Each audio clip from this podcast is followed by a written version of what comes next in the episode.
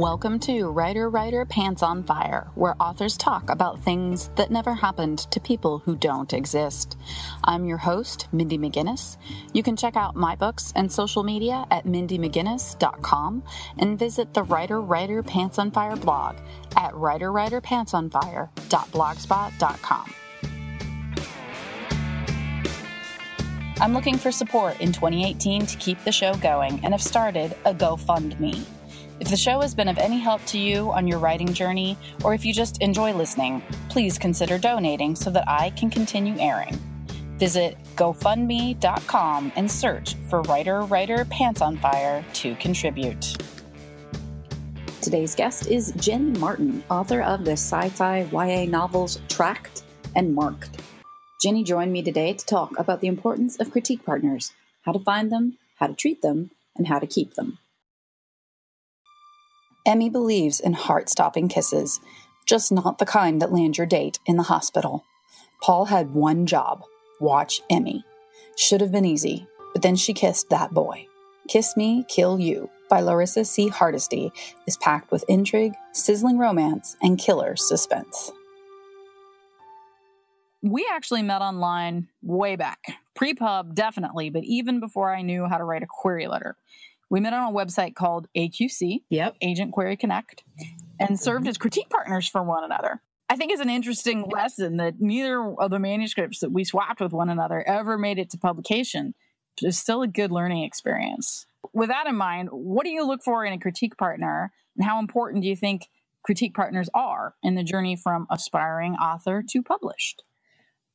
They're very important. I remember those times on Agent Query, and I had just jumped into the pool and was writing seriously for the first time. And I look back and, you know, I thought I knew so much and I knew so little. You still learn. I think we became critique partners because you kind of learn what you're looking for and who's well suited to share work with. I belong to a workshop in Dallas that meets once a week. I don't always go once a week, but it's read and critique, and you're six readers in a room and you read your work week after week to familiar readers, and you listen and take in all the feedback. And then I have one critique partner currently, Melissa Linhart. She writes historical feminist Westerns and other cool stuff. She is perfect because she gently challenges me. She gets what I'm trying to do. And we're on the same wavelength, like some of the same things. And so she gives me that great, good-hearted, creative push. And I try to do the same for her. And I think that's important to have a crit partner that gets it. Other than that, though, mm-hmm. I don't have a ton of other crit partners because I'm usually not ready mm-hmm. to share my work until it gets close to agent submission. I'm similar in that I was very picky, especially going out when you're very wet behind the ears and you don't know what to expect or look for in a critique partner. You're essentially finding someone that is a complete stranger that you meet online that you email your book to, and you're trusting them yes. not only yes. with it, but also to not break your heart. And so there's just, there's so many elements of trust involved there. A lot of people worry about having their work stolen. I don't know that there's a huge risk there because you'll find that writers genuinely are only passionate about their own stories. they're they're not right. looking for someone else's to swipe. And, but I understand the concern. Yeah. And concept and ideas are a dime or a dozen, and it's all in the execution. I mean, even if that's right. someone did steal your idea, they're not going to write it in the badass particular way that you would. They'll write it in their own way. So anyway, that's just something I hear a lot of aspiring writers or newbie writers talking about is that they're really worried about protecting their work. And yeah. I think much like children, if you're really, really worried about protecting them, they're never going to get out there and actually grow. You mentioned that people are usually excited about their own work. I do think that's a key to finding a great critique partner is if there's someone you read their stuff and you love it and you respect and you feel that they have the chops, that's a good critique partner for you. You can help each other. You're going to appreciate each other's work, and you're going to know what points to challenge it. Yeah, absolutely. And people ask me how to find critique partners. I do suggest trying to find someone uh, local if you can. Like you're mm-hmm. saying, you have mm-hmm. a read and critique group. I often tell, especially teen writers, young writers, that they can try their local library. A lot of the times, if you live especially in more of an urban area or suburban, there will often be like a teen writing group. So always check with your local librarians and see if they have some program that already exists. But if Absolutely. You're also not someone that wants to go out and get face-to-face and get that feedback in real time, I totally understand that. I found all my critique partners online, most of them through Agent Query Connect, which is mm-hmm. agent query connect dot com. And the way that I operated was just to get to know people, the way you can genuinely get to know people through a message board and a forum. You watch how they interact with other people, and you can get a sense of their own writing style just through their posts and their personality. And once you see someone that you think, yeah, I like this person, like I like how they treat other people, and I like whether they're formal or informal, like whatever way, and, you know, reach out and be like, hey. But yeah. The important thing is you have to be aware that it's a give and take. Like, you read for them and they read for you. Yes, absolutely. And that's the way you find them in person critique group. You notice who is always right on, always gives great feedback and does it in a great way. And it's the same online in those message boards. So you think, yes, I get this person. Maybe they will get me. Let us try. Exactly. I know from my critique partners that I have used over the years, I have two or three that I use consistently. They're invaluable. And they know me now. Like, we are careful with each other at first. When I was first working with people I didn't know that are strangers, I make sure to make positive comments when there's something that's really working, or they have a great moment or a scene that's really vivid. I'm like, yeah, this was great. Obviously, I'm pointing out where there are things that need work as well. Now with my mm-hmm. critique partners that I have, that we trust each other, we've been working together for years now, I don't bother with the compliments, because compliments don't help you grow. Mm-hmm. And they don't bother with them with me either. If I make them laugh, they'll let me know, and I do the same. If there right. is a really stellar line, I'll be like, man, that was awesome. But most of the time, once you're in a comfortable place with your critique partners, it is mostly critique. I think it depends on the point in the process, too. I know with Melissa's work, sometimes in her earlier drafts, I will highlight the things that I love, because I want her to know this is the heart and soul. This is what you want to flesh out more, because it's wonderful. Mm-hmm. And this other stuff, mm-hmm. you know, you can do whatever with it, but this is where is at. I don't pull any punches, but then I do love to point out something lovely and wonderful. I always look at it this way. I, I'm not going to get it exactly right. Neil Gaiman quote, it goes something like, when someone tells you there's something wrong with your work, ninety-nine point nine percent of the time, they're right. When someone mm-hmm. tells you exactly how to fix it, ninety-nine point nine percent of the time, they're wrong. So sometimes you may disagree with the, the critique. They're speaking truth about that something's not clicking. They're confused, or something's not doing what it's supposed to do. And then it's up to you to listen. I have to figure out a way to fix it. Because you, as the author, are the person most in touch with the core message and the soul of the book. Having mm-hmm. someone else tell you how to fix it is probably, like you said, ninety-nine point nine percent of the time, inaccurate. But I always make suggestions, and then they oh, yeah. can roll with that. R C. Lewis is a critique partner of mine. She always calls it option Q. She says there's a group of us we work with, and someone gives her a suggestion X and suggestion Y, and that helps her come up with option Q. And I think that all goes back to when you find someone who you're on that same wavelength, they can do that, because their mind go may go down a rabbit trail that gels with just the kind of thing you're trying to pull off. So I think if you've got a really great critique partner, boy, you can just bounce those ideas and talk ways to fix your plot. And it's a great place to be. Up next, writing for the sake of writing, instead of for the sake of being published. Dominique is a high school junior from a rough neighborhood in Trenton, New Jersey, where she and her mom are barely getting by. Ben is a musical prodigy from New York City, a violinist at a top conservatory with obsessive talent and a brilliant future. Their worlds collide in Someday, Somewhere, a new Y A novel by Lindsay Champion for fans of Jennifer Niven and Nicola Yoon. Pick up the love story that Entertainment Weekly calls a miraculous debut, and School Library Journal raves is masterfully crafted, in stores and online now.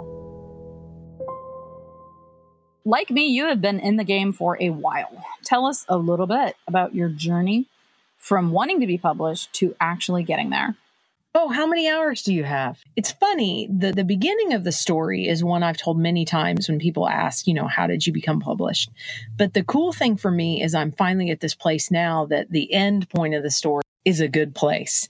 When I was a kid, of course, I wanted to write even into high school. The voices of reason, quote unquote, you know, told me that wasn't a real job and I shouldn't do it. And so I, I didn't. And I went into education. But when I finally became a librarian twenty years later, it was two thousand eight. I was done with my master's. I had just churned out paper after paper after paper. I'd been writing for everyone else but me. I just felt this urge inside just bursting out that I wanted to write for me. Mm-hmm. And I got an idea in my brain and I just wrote a novel and then kept going and kept going and kept going. I got an agent, I think in two thousand ten. Didn't get very far, didn't go on submission. She ended up leaving the business. And I got a, my second agent, Sarah Crow, mm-hmm. and she took my book out. It didn't sell. Took it on another round, didn't sell. I wrote another book, didn't sell, didn't sell. And then at this low point, I wrote Tracked. And I think that Tracked was sort of like an angry yell at the universe. And I wrote it, but it was truthful and more speaking from what was inside of me. And that was the one that ended up selling. But then, even then, you know, you climb the mountain and you just find out at the top there's more mountains. The book was sold in two thousand twelve and it got bumped like three or four times. Didn't come out till two thousand fifteen. Wow. There were all kinds of things. And there were actually a couple of years where I was really crushed. The realities of publishing had kind of ground me down. I became the worst version of myself. Mm. You know, I became bitter and upset, and I got caught up in focusing on publishing mm. and that instead of focusing on creating and writing. It affected my work. That voice inside of me that wrote started to get quiet mm. because I was so focused on publishing. And you can't do that. The actual publishing is not the heart and soul of your work. Right. The social media book promoting isn't. Awards list, all those things. The heart of it is the actual work. Writing is what gives me joy and what makes me feel strong mm-hmm. and just gives my life meaning. I read Big Magic by Elizabeth Gilbert. Yes. And I read, I am so into Ray Bradbury now. Sam Weller, he's a professor and a writer. Mm-hmm. And he was Ray Bradbury's official biographer, and he has thousands of hours of interviews with him. And he always shares his talks, and you can read his books about Ray Bradbury. And Ray Bradbury saved my writing life. I read about his work and his process, and I realized that he was all about creating art all the time, sucking in good art, just breathing it in all around you, living in the moment, doing that, and that fuels the fire of writing. And if you focus on that, that's when you'll be happy. He says, stuff your eyes with wonder, live as if you drop dead in ten seconds, see the world. It's more fantastic than any dream made or paid for in factories. Mm. You must stay drunk on writing so reality cannot destroy you. That's awesome. Once I realized that, that you need to read and consume great things, I was really renewed. And the bitterness is gone. All those worries are gone, and I'm full of inspiration and ready to write again. That's a long, rambly way of saying you can't focus on the business of it. You got to focus on the work. Mm-hmm. Mm-hmm. That's the truth. I absolutely agree with you. Completely agree with that, while at the same time being aware of the business side. I think that writing with the focus on the creativity is the way to get writing done. I believe it's the only way to get writing done, actually. Yes. Especially with yes. joy. With joy in mind, mm-hmm. it is the only way to get writing done. If you want to make a living, you have to think about the business right. side. Yeah. So there's a caveat. Oh, and you have to think about it. Yeah. But there that yeah. but it's a distinction, and I, I realize that that's where yeah. you're coming from, is that in order to actually find joy in your art, you can't think about the business side. And I agree with that one hundred percent. When you're done creating the art, you have to think about the business side. you've got to notice and handle the business side. You got to take care of your business, and you can't ignore it, but you have to realize that some things are completely out of the realm of your control. Right. That you have to keep writing and positioning yourself in the best way that you can and keep creating. You just can't get hung up on one particular failure. Mm-hmm. And I think that's true of so many professions. Yeah. That you've got to be in the game and be good at it, but you can't let it knock you down where you don't get back up. That's something that I've been thinking about a lot lately.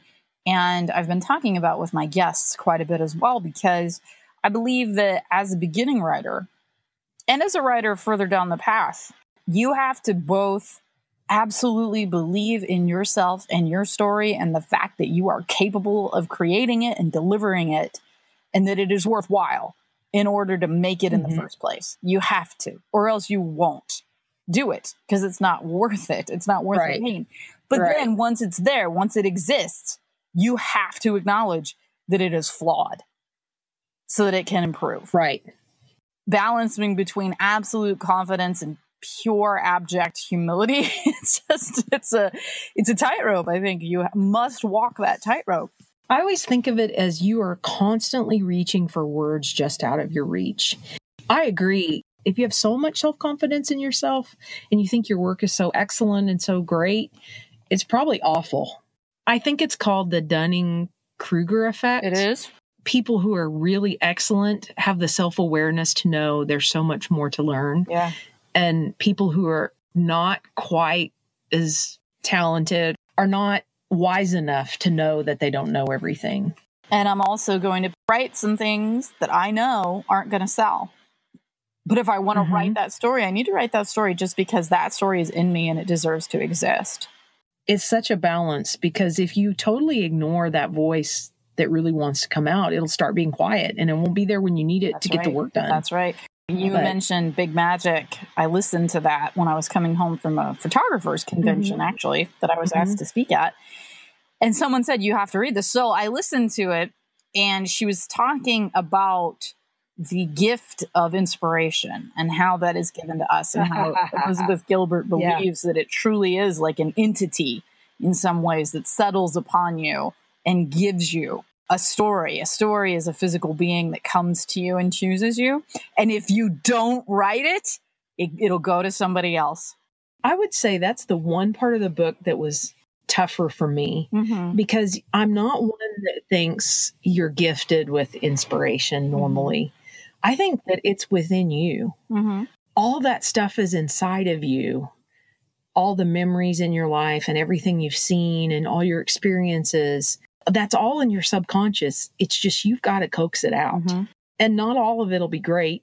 You've got to artfully get that out. Another Ray Bradbury quote. He says, we're cups constantly and quietly being filled. The trick is knowing how to tip ourselves over and let the beautiful stuff out. Mm-hmm.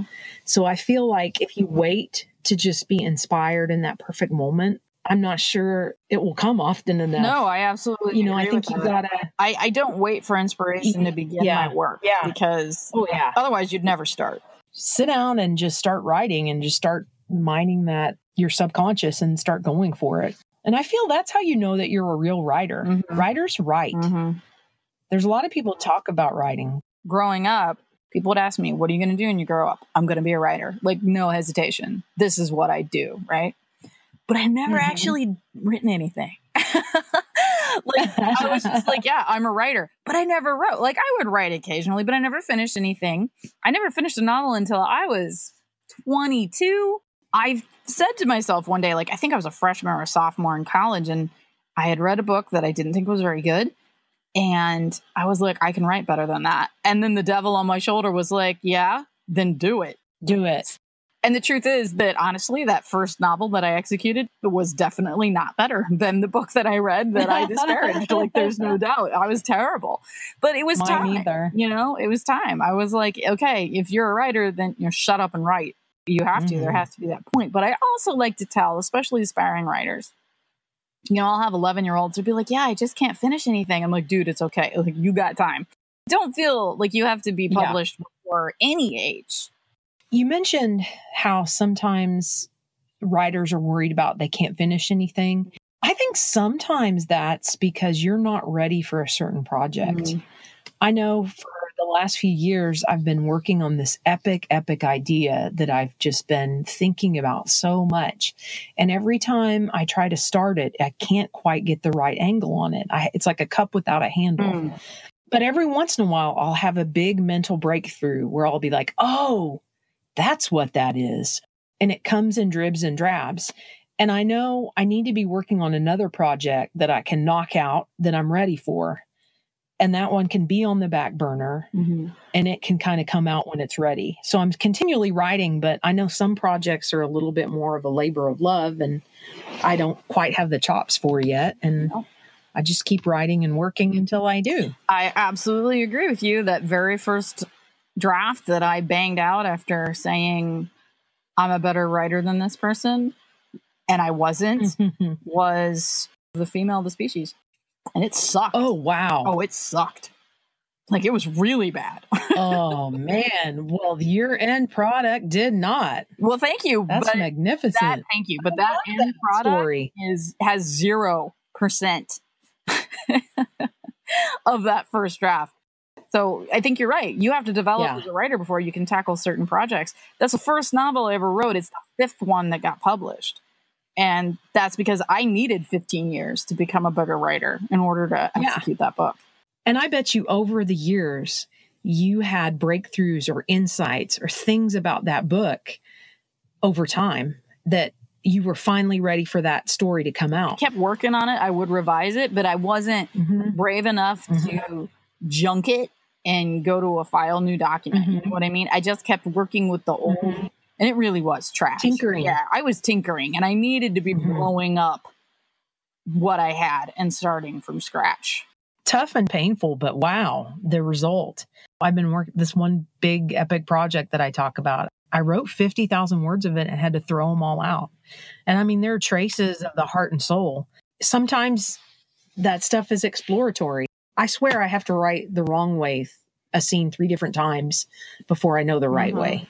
That is so amazing. I love the story about Female of the Species. Yeah, yeah, that's true. Probably never let anyone see that manuscript. No, it's embarrassing. Wow. Like, I mean, so many of the things, My like even who too. I am as a person is vastly different. Not good writing, but also just not a good worldview in some ways either. I really connected with you when you mentioned about how you were tinkering, because that was one of my biggest roadblocks. In the beginning as a writer, I could accept feedback, but I just wanted to hold on every, to every little phrase and salvage as many words as I could. I hadn't learned that you sometimes you have to let go. It's just preliminary. It's just exploratory. You need to start back. It was your blog where I blogged about having my biggest breakthrough where I learned not to tinker, where I learned to really actually revise. Mm-hmm. It was only until I learned that that I could even be published. Yeah. It takes a lot of courage and to that, actually yeah. revise, to get rid of stuff. And people call it killing your darlings. And that's true. Like, in some ways it's emotional mm-hmm. because you're attached to lines that just aren't working. Like, they work for you, but no one else. Mm-hmm. But there's also just, you know, I, this is work. This is work that I did. It's like building the first story of a house and then burning it down and starting again. Mm-hmm. That's hard. Lastly, cover trends in Y A and where to find Jenny online. Your first series begins with Tracked, which is something like NASCAR in space with intrigue, followed by Marked. I love pitching it like that. That's how I pitch yes. it in my library. Both of those books feature a female protagonist, but they're highly marketable towards male readers, which is borne out through the covers, which are very gender neutral. So was this a conscious decision you made while writing, or is that just your style? I think it was just my style. Of course, there's a lot of feminism in it. Mm-hmm. And as a kid, I loved, loved, loved Star Wars. And I loved adventurous stories and rogues. I always felt like I never could see myself in the role of those protagonists. Like, I wanted to be Han Solo. Mm-hmm. I didn't see enough of that. So I think writing Fee's story, this Spitfire, this rogue, this person who makes mistake, mistakes and is kind of careless and headstrong, I think that's where that came from. And so I don't know that I thought consciously about it appealing to men and women. Mm-hmm. it just kind of ended up that way. And you mentioned the covers. Now, I will say that Penguin I uh, let me have a little bit of input, and I had a Pinterest board, and it was, you know, images from Tron and racing sure. logos and stuff. And it's almost like they threw those things in a blender, came up with those. Mm-hmm. And I did tell them I don't want a girl in the dress on the cover. Right. I love girl in a dress books. They're wonderful, but I said, this is not yeah, that book. we we came so, out right um, there when girl in a big floaty yeah. poofy dress was the thing. There was big face. It was big faces for a long time, and then it was girl in big dress. That was a thing. That was a real tough time. And I remember when yeah. they asked me for Not a Drop to Drink, they were like, what do you want on the cover? And I'm like, not a girl in a dress. Yeah, and it's not a slam against those things no, at all. They're beautiful. It's just, it just doesn't, it doesn't fit the aesthetic of the book.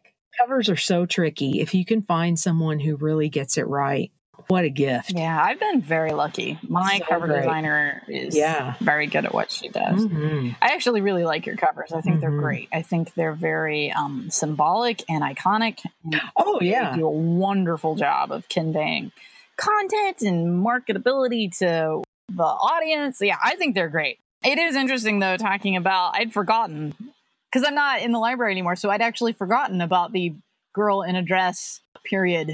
If a book hits, mm-hmm. like it hits really big, then everybody plays off whatever it was they think might have been working with that book. So I believe, I could be wrong, but I believe Lauren Oliver's books really hit off the big face covers. I think that's where... Mm-hmm. That started, and then suddenly everybody had a big face. It was just a close-up of a beautiful girl yep. all the time. Yep. And before that, there was Twilight. So we had a solid three years of black covers. Yep. And then there was a pink yep. cover stage, and then big face, and then girl in a dress. I don't know. Where are we at now? What's the big, what's the trend now? One of the covers that I love, and one of my all-time favorite books, is Dumplin' by Julie yeah. Murphy. Love that woman, love her work. And that is a really amazing cover. And one reason I like it is it looks like the kind of cover treatment that maybe a literary author would yeah. get. I think sometimes women are just marketed and packaged, and their covers are done in a certain way that they wouldn't be right. if author was male. Oh, yeah. And so we want to get to that place where everything goes for anybody's work, you know, as long as it fits the aesthetic of the Agreed. book. There was a very interesting mm-hmm. Twitter thread I was just digging through last night yeah. about ageism, especially in Y A. And mm-hmm. I don't know if you saw it or not, but it was really interesting because they were talking about people who want to write Y A having some trepidation and anxiety about not being published before they were thirty, and really believing that if you couldn't break into Y A when you yourself were still quite young, that you weren't going to make it, which is, first of all, it's untrue, but there is a tendency to really market the young and attractive writers. Yeah. Someone had tweeted, and I don't know if this is true, but someone had tweeted that older authors sometimes do not have an author photo mm-hmm. because they're old, whatever old might mean. And I thought that was really interesting. I definitely see it. I mean, it's out there. There's no doubt about that. And I think that publishing needs to ask that question. It's like, well, what are we telling teenagers then? Successful means pretty. Successful means young. Successful right. is youth and vitality. I just turned thirty-nine, and mm-hmm. my books find an audience. Hey, forty-three, lifetime in education, working with teens and kids all the time. Love it. Wouldn't have it any other way. And I agree. And it's, there's something almost insidious about it, this idea that, well, let's position this guy because he's young and cute and he'll be great in conferences and he'll look good on BuzzFeed and whatever. You can get kind of consumed by that. If I get to thinking about that too much, it's not good. Mm-hmm. But yeah. the antidote to that is, I think, amazing lasts. Mm-hmm. There are a lot of writers who right now may be lead titles or might be a big splash, and nothing better. Look two decades from now. Look five years from now. The books that kids return to are the great ones. Mm-hmm. The great ones last. And maybe some cute guy wrote it. Maybe some eighty-year-old lady did. Right. That stuff is kind of temporary. Time will tell what books last. Absolutely. Absolutely. People always ask me, you know, what are your goals with writing? it's nothing I can control, so I can't focus on it. But if people are still reading my books in a hundred years, that's the biggest compliment I can ask for. That's a goal. Yeah. That's a goal. Absolutely. To to cross time and space and speak to someone through your words is the ultimate goal. Yeah. That, I think, is what makes me most happy. Yeah. Me too. Have you been around artists that are so consumed with all the other stuff? It tends to make them miserable. It makes me miserable. And I hope that all this doesn't sound like I'm being a downer. If anything, it's the opposite. Like, just keep doing this wonderful thing you love and trying to get better and trying to achieve, and just focus on that. Agreed. The very first time I wrote something, it's because I read something that I hated. And I was like, I can write better than that. And while it can be useful to get you started, holding on to that is not healthy, because I can read a book that's on the New York Times bestseller and think I can write better than that. But the truth is that that book, if it sells a million copies, then publishing just made more money, and they can use that money to take a chance, give a debut a chance. They're going to have extra money to take risks. Publishing doing well is good for writers. Someone will always be better. Someone will always have a better cover. That's just a total losing game. You published under your real name. Did you ever give any consideration to a pseudonym? Not then. At the time, I was like, my name, I want my name to be on it. But see, now, different projects, I think, you know, maybe I'll be J A Martin mm-hmm. or John Martin. I have thought about that. And I also think that that's kind of a cool part of being an author too, is, hey, if you want a fresh start or start over, take mm-hmm. a pen name. I have a close friend who is a superstar, amazing, badass author, so successful, but she has gone through many mm-hmm. pen names, many iterations. And I love hearing the story about it. You're trying on another persona, starting over yeah, again. And you have that option. What's up next for you? What's going on with you, and where listeners can find you online? Mm-hmm. I'm writing again and loving it, and bouncing between two or three projects just because I'm bursting with That's ideas. Right. And they're all so radically different. And you can find me online. I tend to be more on Twitter at Read Jenny Martin. My website's read jenny martin dot com. It's easiest to get a hold of me on Twitter.